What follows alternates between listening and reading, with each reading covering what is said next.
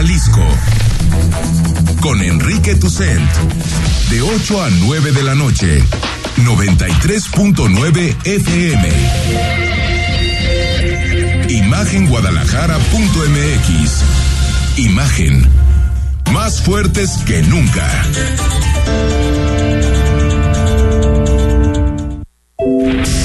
Facebook, Imagen Radio Guadalajara. Imagen, más fuertes que nunca. Son las 8 de la noche, bienvenidas y bienvenidos a Imagen Jalisco. De aquí hasta las 9 le entramos a todos los temas, quédate porque más adelante está Julio Ríos, Rodrigo de la Rosa para hacer todo el análisis de los principales temas que son noticia en México y también en Jalisco. Queremos empezar haciendo una revisión de lo que ha sido seguramente el escándalo más importante del gobierno de Andrés Manuel López Obrador. Y han pasado tantas cosas en estas casi 3 semanas que seguramente tú te estás perdiendo o tienes cabos sueltos dentro de esta historia que ha puesto por primera vez en el sexenio al presidente contra las cuerdas. Todo comenzó hace ya algunos días, estamos hablando de finales de enero, el jueves 27 de enero, cuando por la noche el portal Latinus reveló una investigación de mexicanos contra la corrupción y la impunidad, en conjunto con Latinos y en conjunto con Carlos Loret de Mola, en donde mostraban, pues digamos, la extravagante manera, forma de vida de José Ramón López Beltrán, el hijo del presidente López Obrador, que vive en Houston y está casado con una lobista del tema energético que se llama Carolyn Adams. Todo empezó ahí. El reportaje, más allá de las fotografías, de los videos, de la gran residencia, de la casa en la que vive el hijo del presidente, tenía 2 elementos al menos que tenían que ser explicados por la presidencia de la República. Uno, pues de qué vive el hijo del presidente López Obrador, a qué se dedica para acumular esa riqueza y vivir donde vive. Es una pregunta casi de sentido común, ¿no? Pero había una segunda pregunta que es más importante. ¿Por qué el hijo del presidente López Obrador vive en la casa de un contratista del gobierno de México? De Kurt Schilling, un alto directivo de Baker Hughes, que es una empresa que tiene contratos por cientos de millones de dólares con el gobierno de México, con Petróleos Mexicanos. 2 preguntas a responder. Lo demás me parece que es más morbo. Pero el resto son preguntas que en términos públicos importan. El presidente la semana pasada se hartó de intentar a través de Pemex y a través de sus directivos dar respuesta a estas preguntas. Por lo tanto, le pasó la bolita directamente a su hijo, a José Ramón.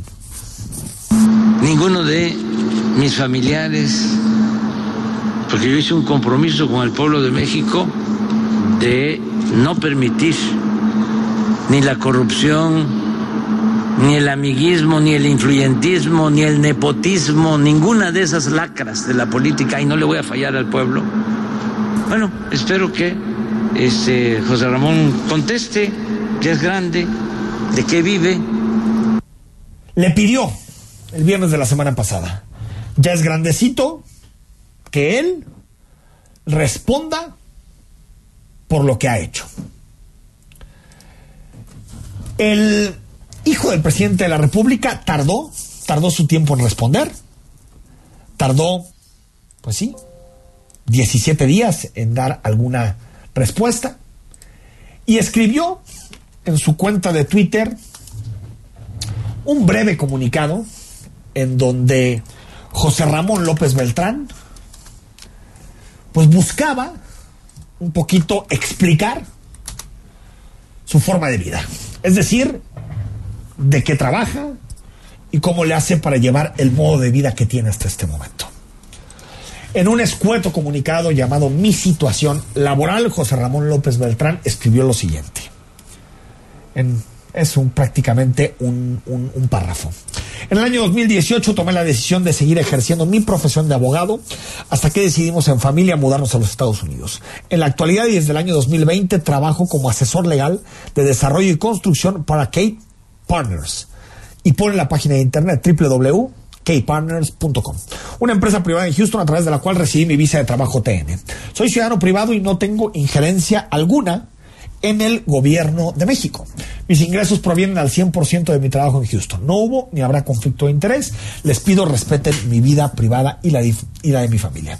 El problema es que desde el mismo comunicado uno le puede picar y te manda a la página de Key Partners, que aparece un render hasta arriba en donde, bueno, sale una supuesta fotografía que no es una fotografía, es un render con una casa de lujo. Lo primero que dice es About Us, sobre nosotros, que tiene 40 años, fue fundado por Carla Wildman, Erika Chávez y Iván Chávez, y bueno, lo que hacen es diseñan experiencias creativas para clientes. Bueno, no viene nada en la página prácticamente, viene una cosa en Austin, pero todos son renders, no hay nada construido. Hasta abajo viene que la página se creó en 2022, llevamos mes y medio de este año, mes y medio de 2022, bueno, se creó en 2022. Gente que conoce estos temas se metió a investigar y se dio cuenta que la página había sido creada un día antes de que el hijo del presidente López Obrador dijera que trabajaba en esta empresa. Extraño, ¿no? Extraño que él lleva viviendo de esta empresa un par de años y sin embargo la página no tenía, la empresa no tenía página y se dedica a comercializar bienes raíces. No parece que haya mucho detrás de esto. Bueno, pero no es lo único. El problema detrás de las revelaciones del hijo del presidente, que lo que buscaba era de alguna manera sacarse la presión encima, pues lo enredó más al gobierno de López Obrador, porque José Ramón López Beltrán trabaja en la empresa de los hijos de Daniel Chávez. Daniel Chávez forma parte del consejo asesor de este gobierno. Y no solo forma parte del consejo administrador de este gobierno, es dueño del grupo Vidanta, un grupo turístico muy importante de este país, y es asesor honorífico de una de las principales obras de este país, del Tren Maya. Para ponérselo usted muy claro, imagínese usted que esto hubiera ocurrido en el sexenio de Enrique Peña Nieto, que el mismo que le diera trabajo a uno de los hijos de Peña Nieto, pues fuera asesor, no sé, del aeropuerto de Texcoco o del tren rápido del Toluca a la Ciudad de México o de la línea 3 del tren ligero en Guadalajara. Apesta a conflicto de interés. No huele. Apesta a conflicto de interés. Es decir, como la gente cuando está en arenas movedizas, está en un lodazal que entre más quiere salir más se hunde, esto le está pasando al presidente y a su familia. Y esto ha llevado a que el presidente muestre su cara más autoritaria en estas últimas semanas. En particular la semana pasada y el inicio de esta.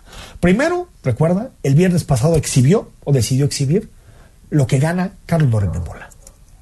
No sé si tienes una hojita que te mandé hoy, ¿sí? De lo que gana Loret. Eso es lo que gana Loret. Eso es lo que gana Loret, lo que ganó el año pasado. Pero lo que me llama mucho la atención, y me lo va a tener que aclarar Televisa, los directivos de Televisa, es que se supone que ya Loret no está en Televisa y le dieron 11,800,000 pesos del año pasado. Eso es al año. Radiópolis, que esto es W Radio, que es de Prisa, de España, los que publican El País, en una sociedad en donde está cabal peniche. No solo fue contra Carlos Loret. El presidente de la República también se fue contra su otrora aliada, Carmen Aristegui, de quien habló muy bien. Exigió cuentas en su momento cuando fue despedida de MBS en los sexenios anteriores. Pero ahora le parece que opera así. ¿Cómo? Y para culminar, luego de videos en donde el presidente ha dicho que está fuerte, este fin de semana los gobernadores de Morena emitieron un comunicado en donde respaldaron al presidente de la República. Un respaldo extraño. Más bien no extraño. Casi siempre es al revés. El presidente de la República trata de salvar a sus gobernadores cuando se ven metidos en problemas, se llame la línea 12 del tren ligero, se llamen los problemas de violaciones a derechos humanos en Veracruz o cualquier otro de los problemas que, o Jaime Bonilla en Baja California. Ahora operó de manera opuesta.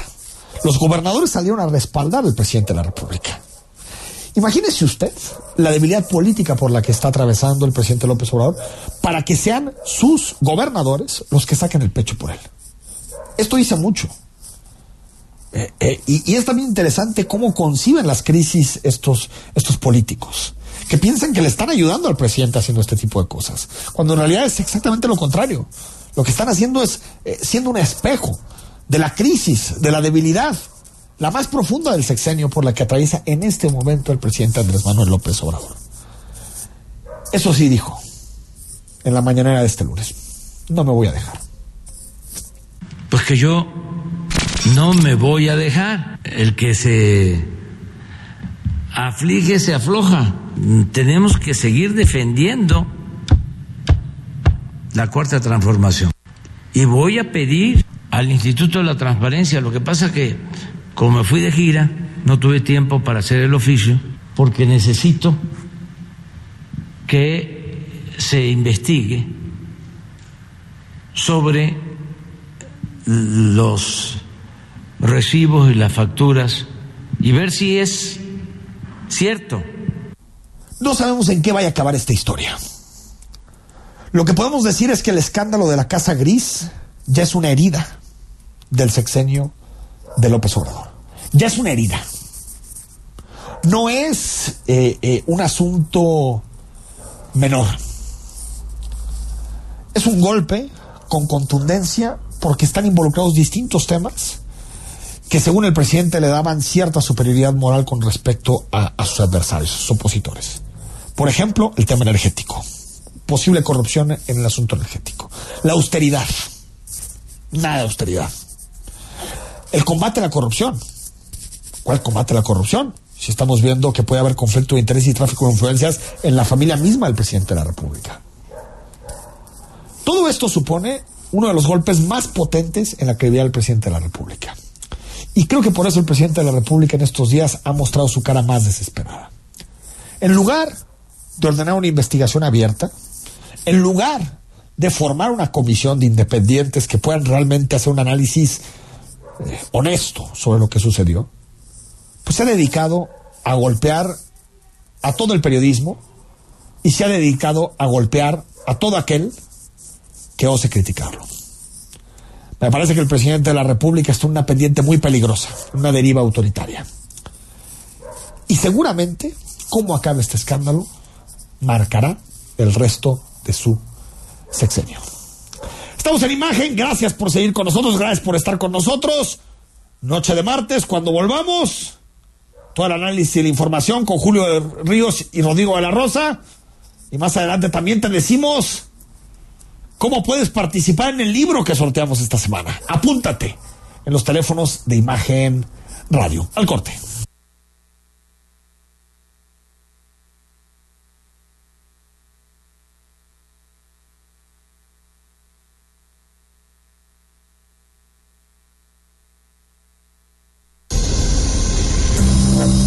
El análisis político. A la voz de Enrique Toussaint. En Imagen Jalisco. Regresamos. En México, el sol sale para todos. Buscando el bienestar de la gente. En el PRD creemos que las decisiones deben ser de todas y todos los mexicanos y no de una sola persona. Porque queremos que todas y todos vivan mejor. Impulsamos apoyos económicos para que se superen los más necesitados y no para pedirle su voto. Exigiendo servicios de calidad en educación, salud y vivienda. Eso es un México más justo y con la participación de todas y todos podemos hacerlo. El sol sale para todos. PRD. Mitos y leyendas de la música llegan a través de Imagenología. Todos los domingos a las 17 horas con Tania García. Imagen Radio, poniendo a México en la misma sintonía.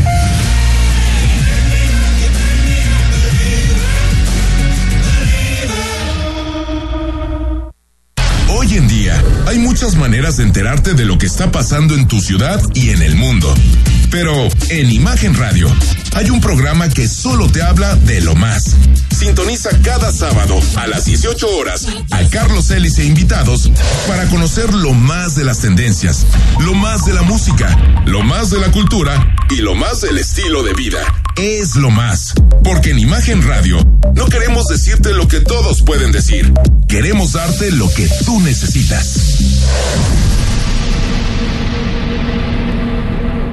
Aprovecha el martes de frescura de Walmart a precios bajos. Mango Ataulfo a $24.90 el kilo. Walmart, lleva lo que quieras, vive mejor. Come bien, válido el 15 de febrero.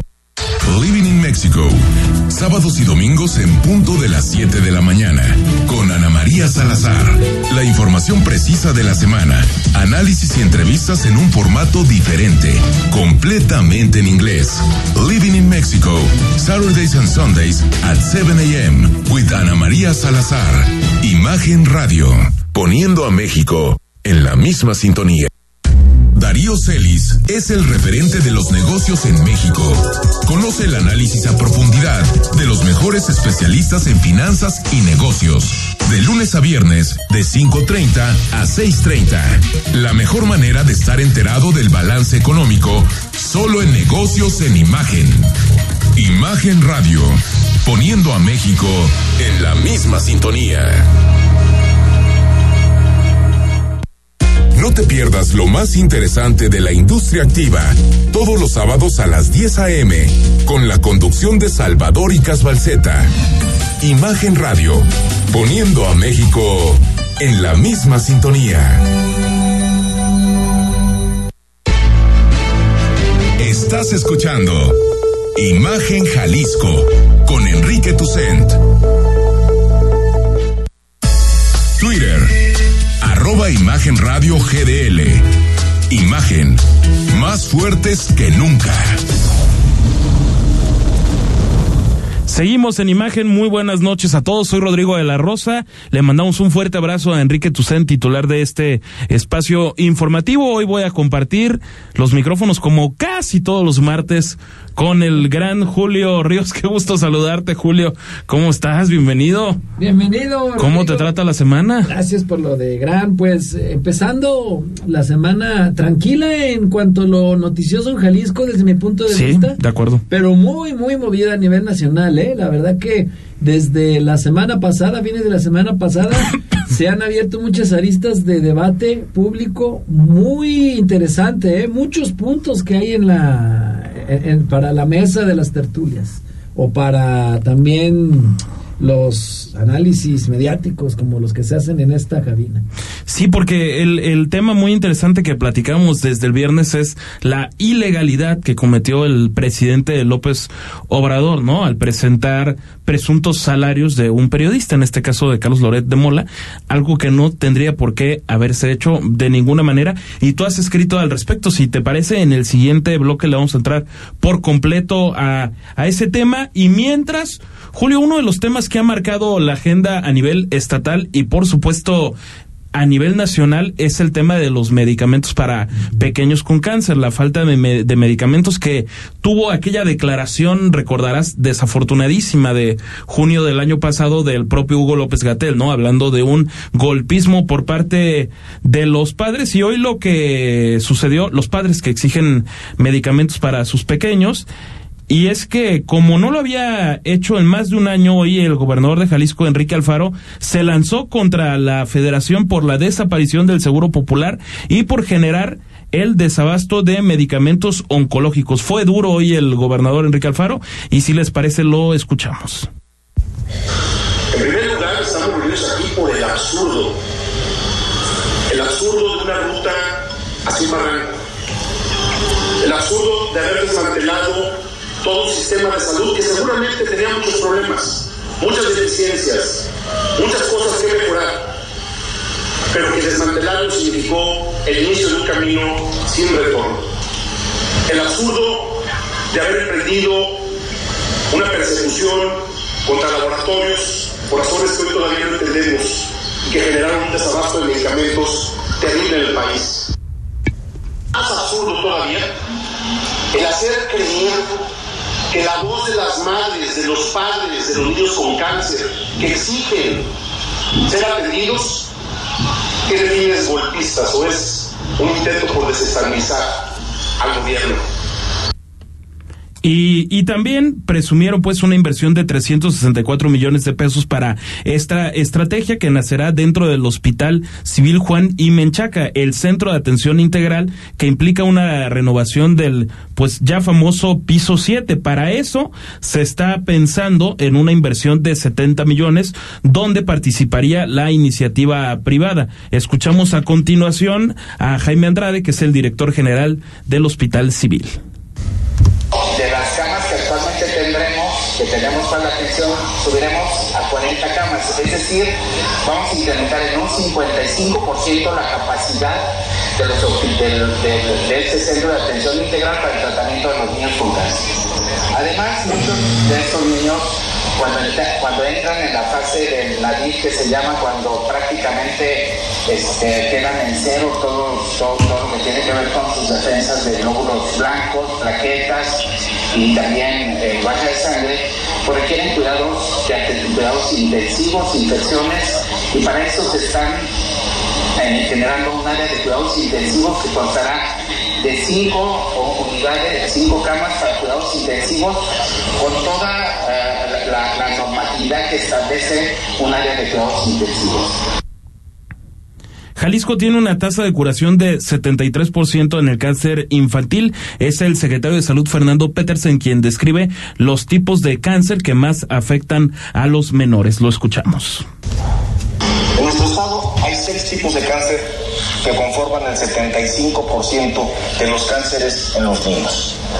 El primero y más importante de ellos son las leucemias, seguidos por tumores del sistema nervioso central, tumores oculares, conocidos como retinoblastomas, tumores renales, linfomas y tumores germinales.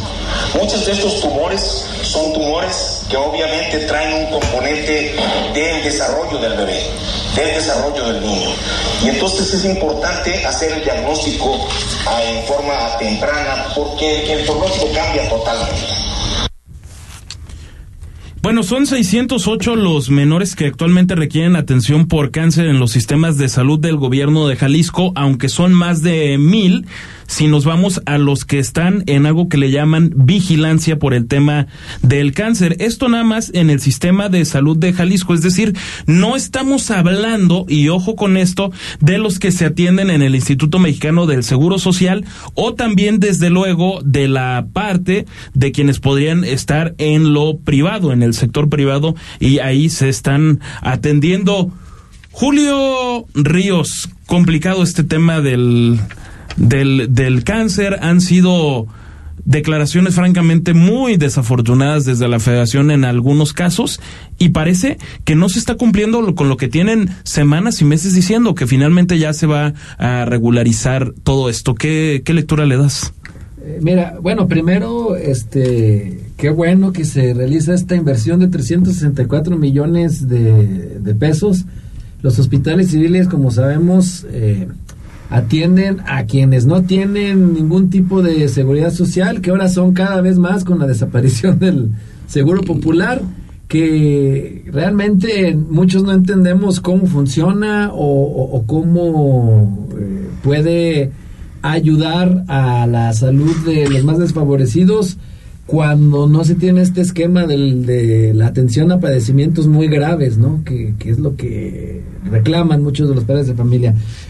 Mira, mi querido Rodrigo, y ya aterrizando un poquito más en el tema, desde hace décadas ha sido un anhelo que México tenga un esquema de salud universal, en el cual pues todos, independientemente si tienen o no un empleo formal, pudieran acceder, porque este es un derecho humano, y en países incluso de primer mundo está garantizado, ¿no? Hasta por eso el presidente decía que quería que fuera como Dinamarca. Está muy bien el anhelo, está muy bien la meta.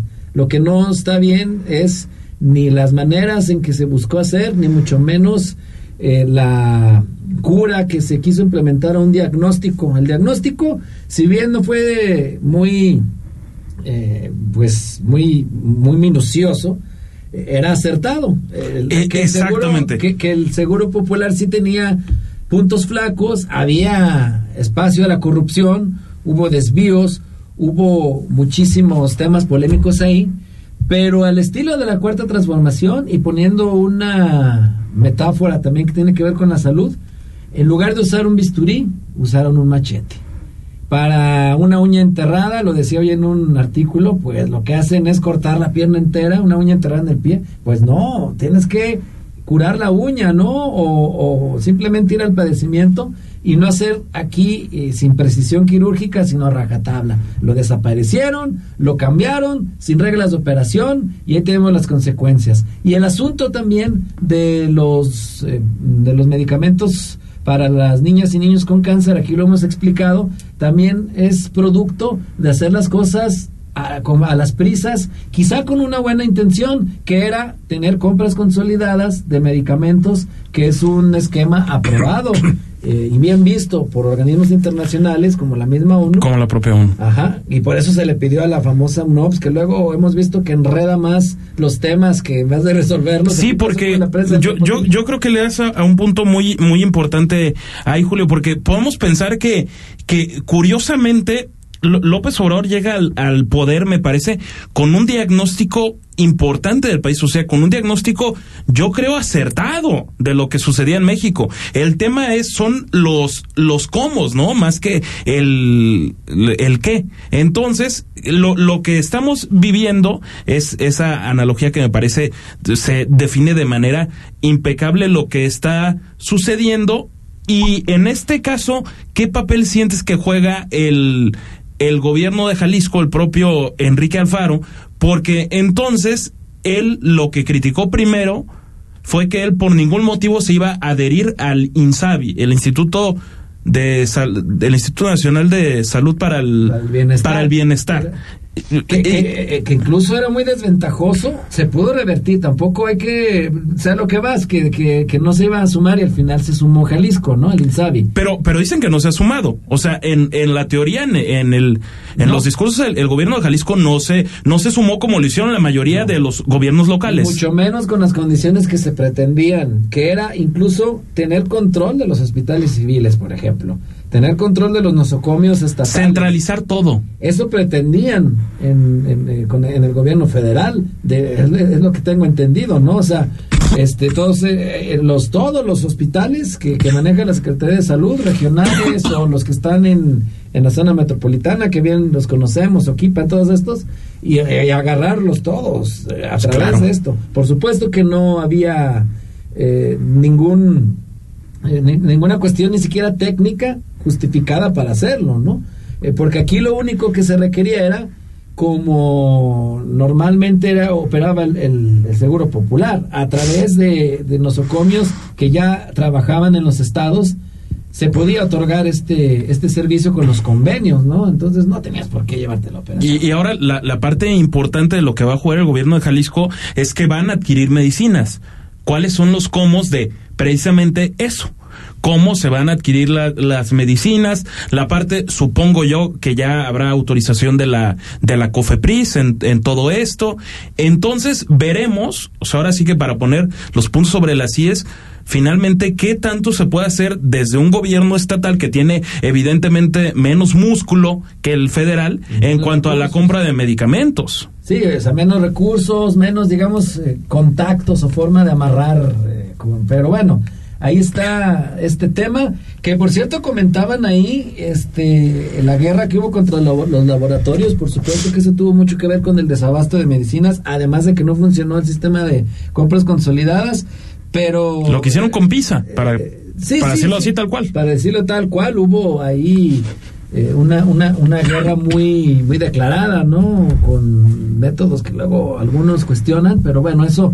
No soy especialista del tema de salud, pero sí hay todos estos factores.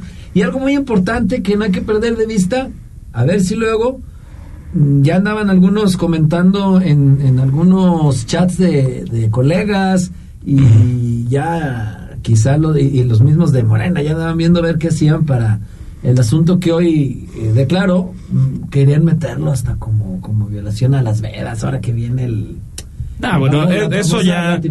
Bueno, revocación. Eso ya es ser hasta mezquino, que no sorprende en lo más mínimo, porque, a ver, yo creo que el gobierno estatal puede tener cosas sumamente cuestionables, pero me parece que en este caso, más lo que se tiene que hacer es dar voz de lo que se está haciendo, y una vez que estamos dando la voz, entonces revisar, poner bajo la lupa que todo esto empiece a funcionar, pero no podemos ver el funcionamiento en cuestión de 2 o 3 días, es algo que lleva mucho más tiempo, y la parte fundamental de que se utilice bien este recurso, en concreto los 70 millones que irán para una renovación que al menos yo personalmente celebro, que es la parte del piso 7 del Hospital Civil Juan I. Menchaca, Julio. Insistimos, muy valioso porque atienden a quienes no tienen seguridad social. Entonces, ahí en Hospital Civil, pues, es muy, muy, muy buena inversión. Y el reconocimiento, sobre todas las cosas, a las asociaciones civiles. Qué gran trabajo hace, la verdad, Nariz Roja. Aquí ha estado su director, Alejandro Barbosa. Una de esas personas que tiene un gran conocimiento del diagnóstico actual, de lo que se está viviendo. Y... bueno, pues esperemos que funcione bien, caray, porque... Y yo sí quiero hacer una invitación, si me permites, por favor, los micrófonos a quienes nos escuchan y pues tengan forma de apoyar este tipo de asociaciones como Nariz Roja con algún donativo para las niñas. Hoy lo hizo el alcalde Pablo Lemos, por cierto, que... Sí, vi que se cortó quedó casi pelón. Que no es tanta tampoco, tan nutrida, aunque ya la quisiera. No, pero qué bueno que se da este tipo de... No, y lo importante es el donativo que se hizo por parte del ayuntamiento, porque su pelo resulta que tuvo un valor de más de 1,400,000 pesos más o menos, cuando la barba del Canelo Álvarez había juntado 1.2 millones de pesos, y también este boxeador haciendo un estupendo papel. Antes de irnos al corte y cambiando de tema, lo que está sucediendo en Colima, Julio, caray, un tema que primero se había dicho que no iba a haber mayor blindaje en las zonas de Cihuatlán, Cuautitlán de García Barragán, Tonila, Tuxpan y Zapotlán de Vadillo, bueno, las partes de municipios de Colima que colindan precisamente con el estado de Jalisco, que hay colindancias, pues, y en esas colindancias, pues, se tendría que haber un refuerzo de la seguridad. Si les parece, escuchamos al gobernador Enrique Alfaro. ¿Lo tenemos? Bajo la coordinación del Ejército Mexicano, los límites con Zacatecas y los límites con Michoacán, Zacatecas ha funcionado muy bien. Ahora vamos a revisarla en el caso de Colima.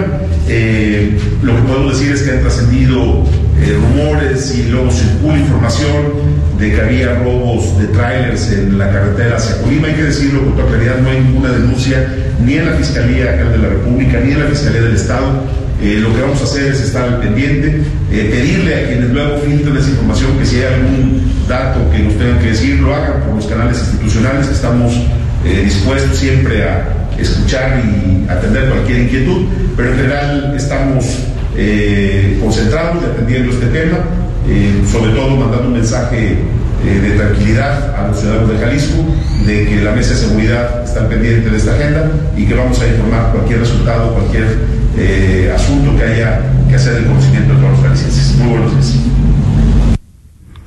Así las cosas, pues esperemos que Jalisco no se vea del todo afectado, y bueno, como que tal vez tendría que haber como más congruencia en el discurso, ¿no? Que de repente ayer de bote pronto se decía no necesariamente va a haber refuerzo, ahora resulta que sí lo va a haber, y qué bueno, esto es parte de lo que se habló hoy en la mesa de seguridad. Antes de irnos a corte, Julio, ¿algún comentario a la situación en general del país y cómo se vino acentuando en Colima los últimos días, las últimas semanas?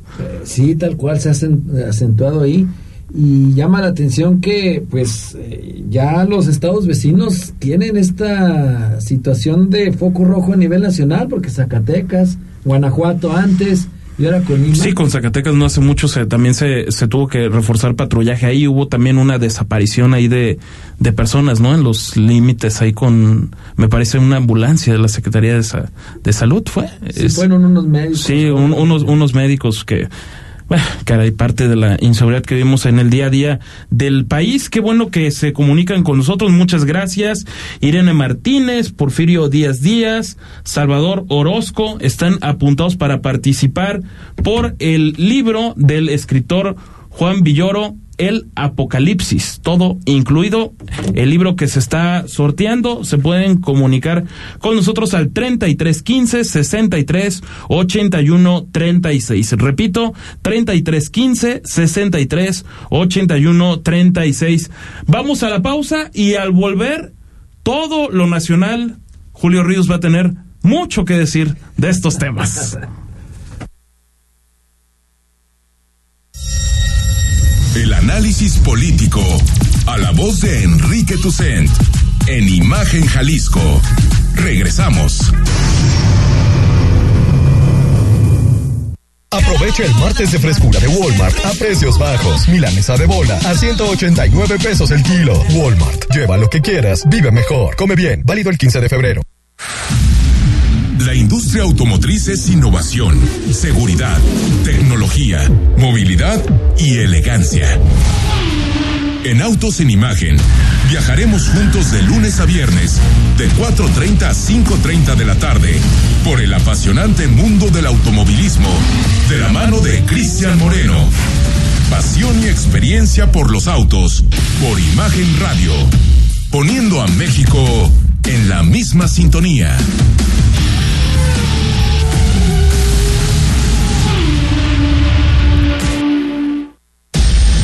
Escucha Imagen Jalisco con Enrique Toussaint de 8 a 9 de la noche, 93.9 FM. ImagenGuadalajara.mx. Imagen, más fuertes que nunca.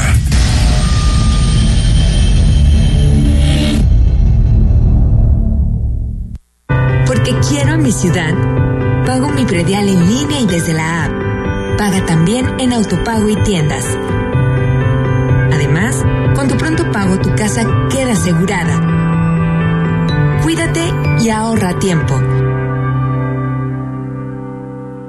Guadalajara. El mundo de los negocios y la economía se encuentran en una profunda transformación. Para entenderla, se requiere de una visión dinámica, global, joven y fresca. Rodrigo Pacheco te espera con un nuevo enfoque en Imagen Empresarial. De lunes a viernes, de 6 a 7 de la mañana, por Imagen Radio, poniendo a México en la misma sintonía.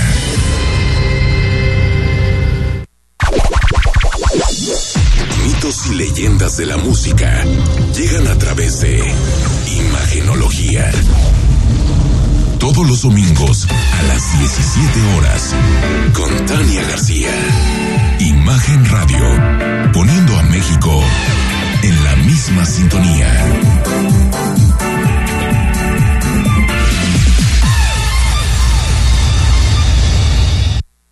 La información puede llegar dividida en tracks, contar historias que generan distintas atmósferas y forman parte de un momento de nuestra vida. Te presentamos el disco de la semana con Mariana H. Todos los domingos a las 16 horas. Imagen Radio, tan grande como la información, poniendo a México en la misma sintonía.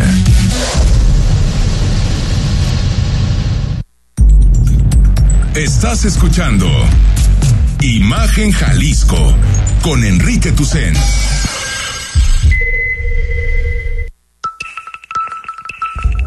YouTube, Imagen Radio Guadalajara. Imagen, más fuertes que nunca.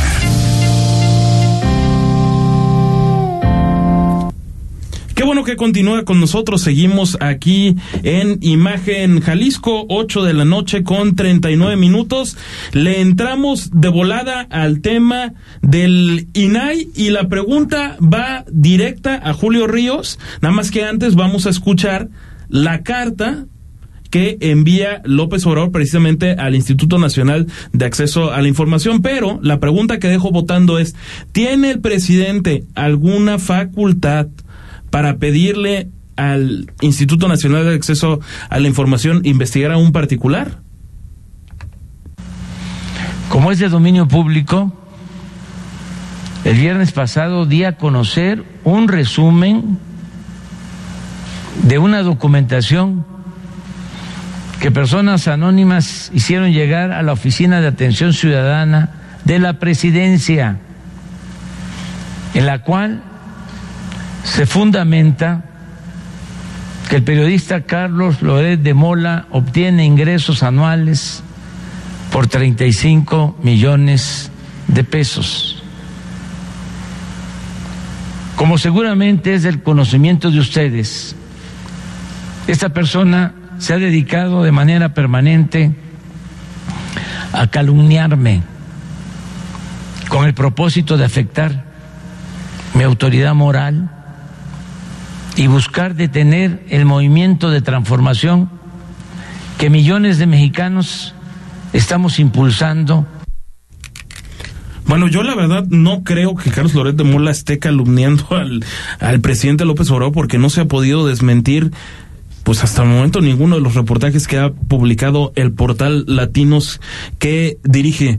Julio, ¿qué onda con esto? El presidente parece que quiere seguir como escarbando en un hoyo en el que se metieron, cuando lo ideal sería dejar de escarbar, vaya. Si ya estás en el hoyo, ya no le escarbes. Sí, a ver, mira, para empezar, a mí me parecía que si bien el tema de su hijo fue un golpe pues contundente, duro, un misil a la línea de flotación de la cuarta transformación del presidente, en cierto modo ya estaba pasando un poco ese tema, y el mismo López Obrador se encargó de revivirlo al arremeter en contra de Carlos Loret, para empezar, ¿no? Ese hoyo que dices, para tapar, en vez de tapar el agujero, lo ha hecho más grande, ¿no? Claro. Y número dos, si lo calumnia o no lo calumnia, es algo que no interesa al INAI para efectos de decidir sobre lo que les está preguntando. Okay. Y preguntaba si había facultades, no hay facultades ni del presidente para solicitar, ni del INAI para atender esa petición. Porque el INAI no investiga particulares. O sea, digamos que un particular no es un sujeto obligado, ¿no es la palabra adecuada? Sí, en temas de transparencia. No es, sí, claro. Solamente son sujetos obligados, por supuesto, las autoridades, que son los tres poderes, otros órganos autónomos, o quien reciba recursos públicos y ejerza actos de autoridad, ¿sí? Cuando se refiere a que recibe recursos públicos, puede ser, por ejemplo, el transparentar ciertos donativos a una asociación civil, sí, que realice un gobierno, ¿no? Pero eso es totalmente distinto. Aunque las ACES no toman decisiones políticas. Sí, no, por supuesto, claro. No.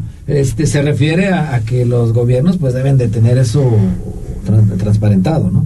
Pero a ver, por supuesto que, número uno, si el presidente López Obrador pide esa información en calidad de funcionario, no se le puede otorgar, porque se trata de información confidencial y esa solamente se entrega, número uno, a las autoridades que estén facultadas para ello y cuando estén abiertos procesos estipulados en la ley. Te pongo un ejemplo: si hay una demanda familiar, en un juzgado familiar, porque alguien no da los alimentos a sus hijos, pues por supuesto que un juzgado puede hacer una investigación respecto a las percepciones de esa persona, ¿no? Porque hay un proceso abierto. Claro. Porque hay una demanda interpuesta de manera formal y estamos ya en un proceso judicial hecho y derecho. Así sí, pero así nada más porque él se le ocurra, pues no. Si lo hace Hacienda, si lo hace la UIF, por supuesto que lo pueden hacer, ¿no? Con sus procedimientos debidamente establecidos y estipulados en la norma. No así nada más porque se le antoja. Y si fuera en calidad de ciudadano, como él dice, porque el presidente dijo, lo hago en calidad de ciudadano, no de presidente. Es que ese tema es profundamente mañoso. Es que es hasta de risa. Soy ciudadano. No, sí, no, ciudadano sí eres, pero no eres cualquier cualquier ciudadano. Sí, no. Eres el presidente de la República. Oye, te eligieron 30 millones de personas. Ahorita es un servidor público en funciones. Exactamente. Y suponiendo que él le hicieran que le dé ciudadano, que no. Evidentemente no lo está haciendo. Tampoco es un acto de intimidación. Como particular, Rodrigo de la Rosa no puede solicitar la información del particular Enrique Toussaint, porque estamos hablando de particular con particular. No hay absolutamente ningún motivo por solicitarlo, nada más porque se te antojó conocerlo. Sí. Y luego ahí lo que está haciendo la carta es pedirles casi permiso para divulgar la información. Él dice, yo tengo facturas, yo tengo información, y está pidiendo permiso, aval, para darlas a conocer, por supuesto. O sea, seguir rompiendo la ley. Sí, por supuesto. Pues viva México. Que no. Pues qué cosas. Pero fíjate, qué pernicioso es esto, porque lo hace en un contexto en el que una vez arremete para desaparecer los órganos autónomos, que de eso podemos hablar más adelante, claro, porque también está como otro de los temas. En la agenda clarísima, debilitarlos al menos. Y por supuesto que saber con qué sale el INAI, pues con qué va a salir, por supuesto que con la legalidad, porque no se puede difundir la información confidencial. Que bueno, que también hay algunas lecturas interesantes. Leía a José Soto en un diario, en el Universales, en el Economista, okay, o el Financiero, ya no me acuerdo en cuál de los dos trabaja, pero no, ahí él decía que también no se sabía si eran datos personales o no protegidos, porque ni siquiera sabe que son ciertos, Eso también. Es un berenjenal jurídico. Y apuntar en todo eso que hablando ya de trampas, para seguir con eso, decir, es que su trabajo es público y los medios son públicos. A ver, un medio, en este caso, esta radiodifusión, como todas las otras, y la televisión abierta, son concesiones de un bien público. Entonces hay concesionarios. Sí, claro. En este caso, los patrones de Grupo Imagen, el señor Vázquez Aldir. Y entonces tenemos que irnos a ese punto. Él, como empresario y concesionario de un bien público, pagó al Estado por tener en este caso el 93.9 o el 90.5 en la capital del país, pero eso no significa que la empresa no sea privada, y quienes trabajamos en ella, pues lo que recibimos es dinero que no es público, proviene de la iniciativa privada. ¿Es correcta mi explicación, don Julio Ríos? Aquí estás comentando dos puntos. Número uno, a ver, lo que gastan los gobiernos en pautas publicitarias, en los medios, por supuesto que es público, y por eso se publica en transparencia. Exactamente. Gobierno de federal invirtió tanto por cuestión de publicidad. Exactamente. Eso es público. La jornada, pero, siendo un privado. Pero la jornada, una vez que este dinero entra a sus arcas, que tanto le gusta decir a esas palabras a López Obrador, se hace privado. Sí, ya es privado. Ya lo que le pague a tal o cual periodista o colaborador, por supuesto que sí. Y los periódicos no son concesiones de un bien público. Tal cual. La radio sí.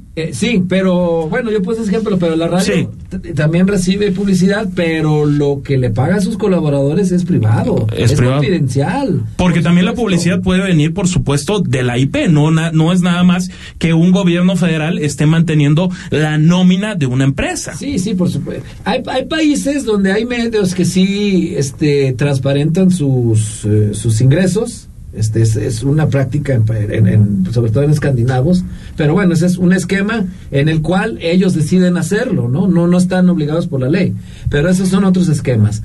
Y también bien qué bueno que haces la distinción entre las concesiones del espectro radioeléctrico que funciona en radio y televisión, pero en el caso de que quiero dejar claro que luego uno habla de lo que dice la ley y van a decir, defienden no se trata de defender o no a Loredo, no, en lo personal no, pero Loredo no trabaja en un espacio radiodifundido, él tiene un programa en internet.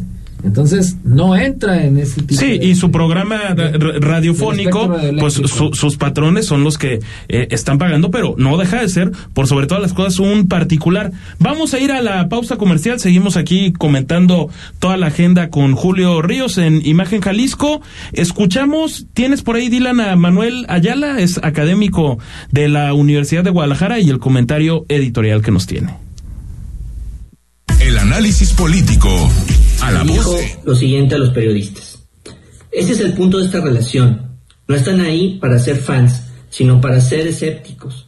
hacer las preguntas difíciles, exigir cuentas al poderoso. Exactamente esa es la relación de la prensa con el poder. En una democracia, el poder debe ser cuestionado y debe ser inquirido por la prensa. Obviamente, esto debe ser a base de datos y no fomentar la calumnia. Por eso, el debate ante una nota de prensa o una crítica al gobierno debe sentarse en los datos y hechos que concuerden con la realidad o no.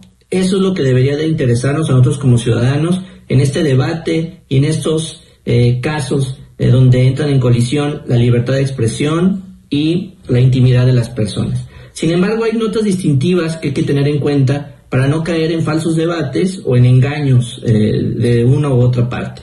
Por ejemplo, lo primero que hay que tener en consideración es que el presidente no es cualquier particular o cualquier persona. Sí tiene libertad de expresión como cualquiera de nosotros, sin embargo, la tiene acotada por la ley por el cargo que ostenta.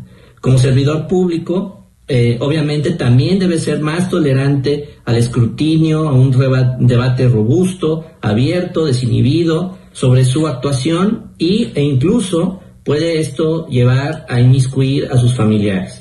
Los familiares, por esta circunstancia, deben de ser también más tolerantes y ven su libertad de expresión y su intimidad más reducida que cualquier otra persona. Por lo tanto, no nos debe de espantar que se pidan cuentas sobre familiares de los servidores públicos. A la inversa, eso sí es muy peligroso.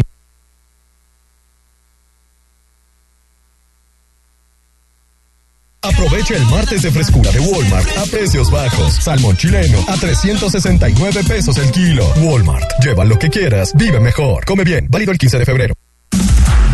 Imagen Radio, ahora para todo México. Lleva su programación a la televisión abierta, en el canal 3.4 de Televisión Abierta.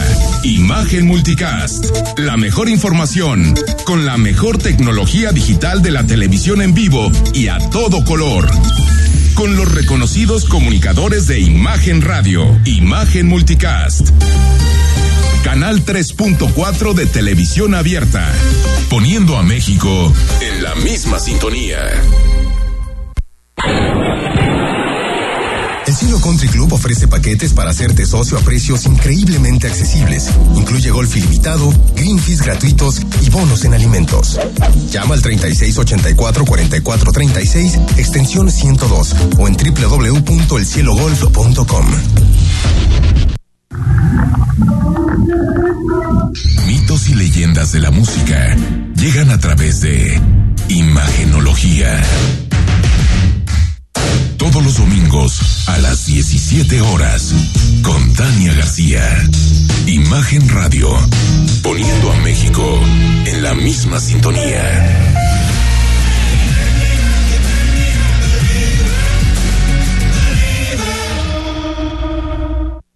Porque quiero a mi ciudad, pago mi predial en línea y desde la app.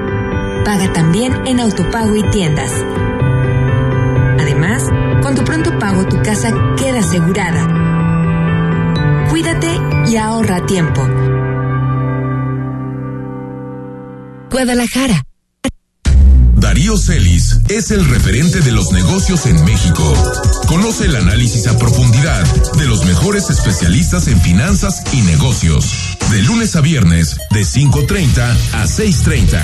La mejor manera de estar enterado del balance económico, solo en Negocios en Imagen. Imagen Radio, poniendo a México en la misma sintonía. Hoy en día, hay muchas maneras de enterarte de lo que está pasando en tu ciudad y en el mundo. Pero en Imagen Radio, hay un programa que solo te habla de lo más. Sintoniza cada sábado a las 18 horas a Carlos Ellis e invitados para conocer lo más de las tendencias, lo más de la música, lo más de la cultura y lo más del estilo de vida. Es lo más, porque en Imagen Radio no queremos decirte lo que todos pueden decir, queremos darte lo que tú necesitas. Estás escuchando Imagen Jalisco con Enrique Toussaint. Instagram, @ImagenRadioGDL. Imagen, más fuertes que nunca. a punto de cerrar este espacio de Imagen Jalisco, y si les parece tenemos también a Paulina Hernández, que nos habla de transparencia fundamental e infraestructura educativa en su comentario editorial. Lo escuchamos. Supuesto 2022, se aprobó la creación del Fondo para la Infraestructura Educativa en Jalisco, un fideicomiso que se crea a partir del aumento del impuesto sobre nómina con el objetivo de mejorar la calidad de los inmuebles escolares en nuestro estado. Siempre que se busque destinar mayor cantidad de recursos a la educación, será visto como una buena noticia. Y más si tomamos en cuenta que, de acuerdo con los datos de la OCDE, México es el país miembro de esta organización que menos gasta por estudiante. También es una buena noticia que la iniciativa privada esté destinando recursos a la educación, lo cual habla de una sociedad que construye de forma participativa entre los ciudadanos. Por lo mismo, y más tratándose del aumento de un impuesto que representaría en los próximos 3 años más de 23,000 millones de pesos, es de suma importancia, como en todo lo que tiene recursos públicos, la transparencia, la trazabilidad de los recursos y la publicación de los reportes periódicos claros, así como el proceso de selección de escuelas a las que se destina el recurso. Ahora bien, el gran reto es que se dé prioridad a las poblaciones de mayor vulnerabilidad, y no solo de la zona metropolitana de Guadalajara, sino también del interior del estado, a las escuelas con alta población estudiantil. Asimismo, que se evalúe el impacto en los aprendizajes de niños y niñas y no solo en la infraestructura que sea más digna, porque el fin último de la educación es la formación de personas, para lo cual el espacio y las aulas son solo un medio. La educación es un derecho.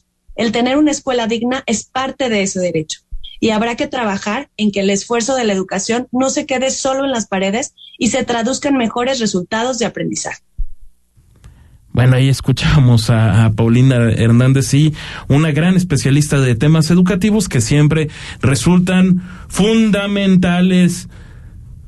Julio Ríos, pues esperemos que se mejore la semana en cuanto a información, porque sí, de repente uno le batalla buscando los temas, pero finalmente temas importantes a los que hay que darle mucho seguimiento, y yo creo que nos quedamos con eso, ¿no?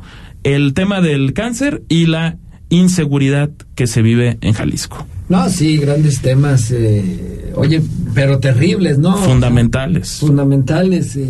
Esta promesa de la salud que ya se había hecho el año pasado, que hasta aquí habíamos dicho que bueno que fue autocrítico el presidente, que sí dio la orden de que se arreglara y no se arreglaron. Y el otro tema pues también lamentable, Rodrigo. Caray. Gracias, Julio, un gusto como siempre. Al contrario, gracias al auditorio, por supuesto. Soy Rodrigo de la Rosa, que estén muy bien, buenas noches, nos escuchamos mañana en Imagen Jalisco.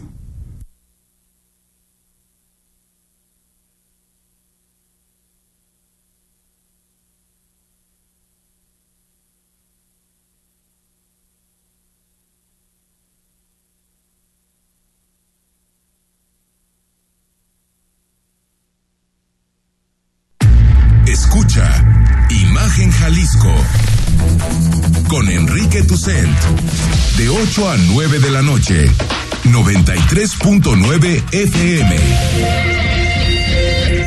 Imagenguadalajara.mx. Imagen, más fuertes que nunca.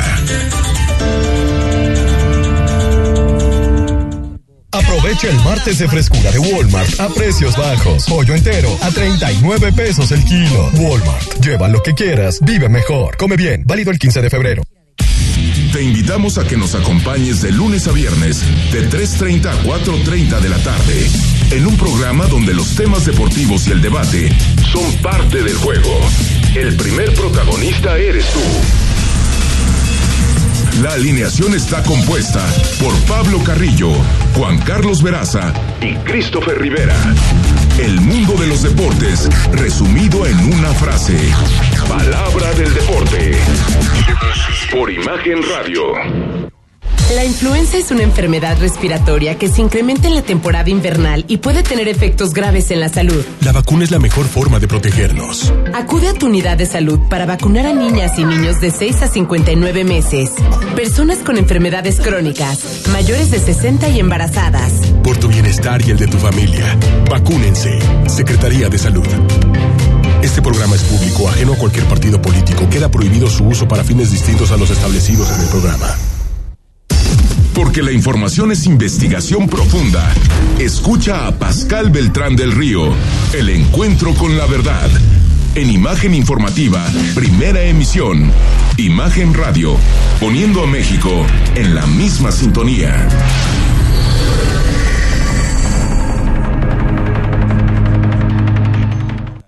XHSC 93.9 MHz con 200.000 watts de potencia, transmitiendo desde Avenida Rubén Darío 746, tercer piso, Colonia Lomas de Guevara.